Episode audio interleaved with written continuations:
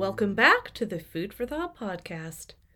In this episode, sponsored by EnSight Solutions, we're talking with Heath Clifton, Director of Automation and Controls, about food safe robotics. We talk about what food safe robotics are, as well as the difference between hygienic and sanitary robotics, before turning our attention toward the key features processors should look for when evaluating robotics. Enjoy the episode!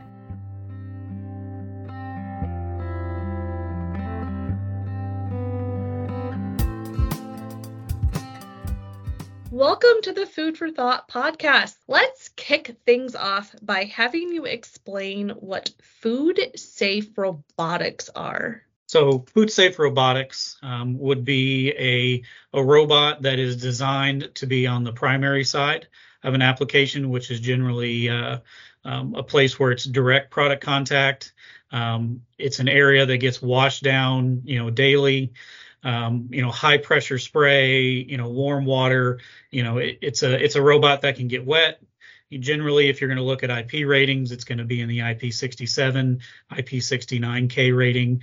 Um, it's going to be hygienically designed. It's going to be sanitary. It's going to be ready to meet all those conditions without having to be bagged or um, you know something different done to it. Uh, you know, just like the rest of the equipment that's on the line. You want it to be able to be disassembled and sprayed down without any extra effort put into um, sectioning it off. Well, speaking up, can you explain the difference between hygienic and sanitary, particularly as it relates to food safe robotics? Absolutely. Um, I, I, think a lot of people, when they look at robotics or even you know any equipment that goes into a primary site application, you know they talk about IP ratings um, you know, IP69K, IP67 are generally um, the ratings that people look for, and they think once they have these IP ratings and they put them into their application that they're they're perfect and they're ready to go. And that, that's not necessarily the case. The the IP rating really only relates to um, it getting wet and and having water, you know, on it. Um, how long can it be submerged in water and still work correctly? Um, you know, when you're referencing something being hygienic, you know, that really comes into play is the cleanability, you know, how it's shaped. Um, you know, for something to be hygienic, you want it to be uh, smooth surfaces, you know, rounded surfaces, things that don't um, don't have harborage points, and no places there aren't any places for water to sit. Um, you know, when it comes to sanitary design, you know, it really goes along with those same things. There's not harborage points. You know, it's a it's a piece of equipment that can hold up to not only the water um, but also the caustic chemicals. You know, lots of times, um, you know, especially meat processors, they're going to be using caustic chemicals to clean, get rid of any bacteria or anything in there. So for a, a robot to be hygienic and sanitary, it's easily cleanable. You know, can stand up to not just the water but also the caustic chemicals that go along with it. If food processors were considering this option, what key features should they look for when evaluating robotics? You know, I think it goes back to a lot of things I was just kind of referencing. You know, everybody always looks for the IP rating at first. So you're going to want one that's IP67 or IP69K. You know, I, I don't know who who decided to start marketing IP69K um, for the food industry, but they should be given an award because everybody thinks it has to be IP69K for it to go in a primary site environment, and that's definitely not the case. Um, IP67 is a perfectly acceptable um, wash down rating, um, so you really want to look for one of those two ratings. Um, you know, it's going to you want it to be stainless steel, or you want it to have um, you know some sort of special coating to be able to again stand up to the caustic chemicals. You know, obviously, you know there are different ratings of stainless that you're going to look for when it comes to um, you know wash down and chemicals.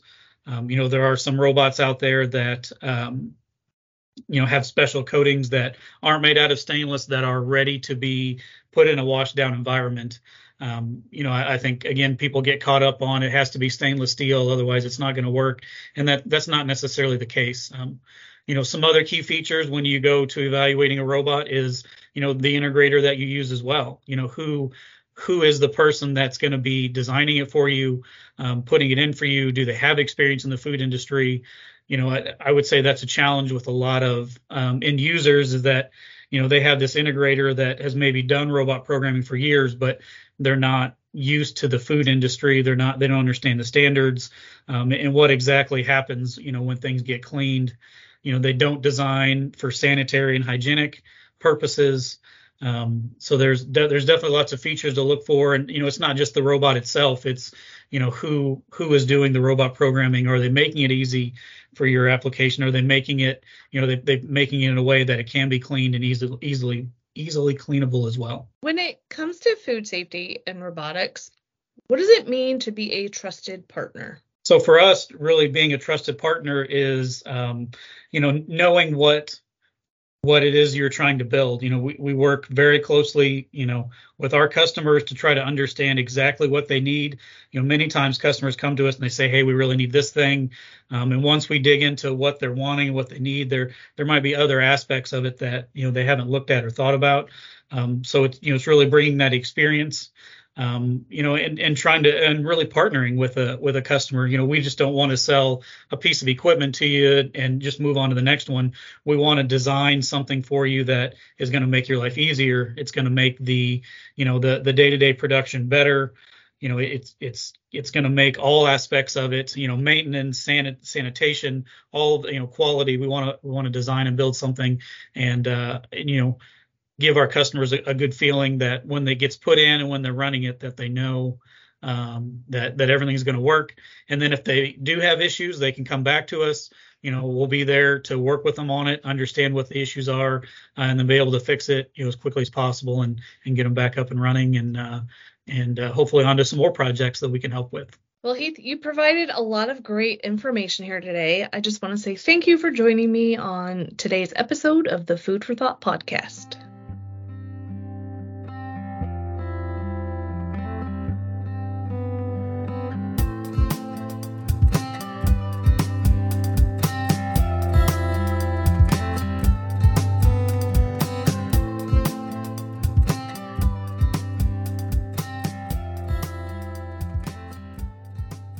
For everyone listening to the Food for Thought podcast today, thank you for tuning in. You can find us on Apple Podcasts, Spotify, Stitcher, and just about everywhere you can listen to a podcast. Be sure to tune in next time as we talk more about the stories behind the headlines of the food and beverage industry. Take care. Have a great day.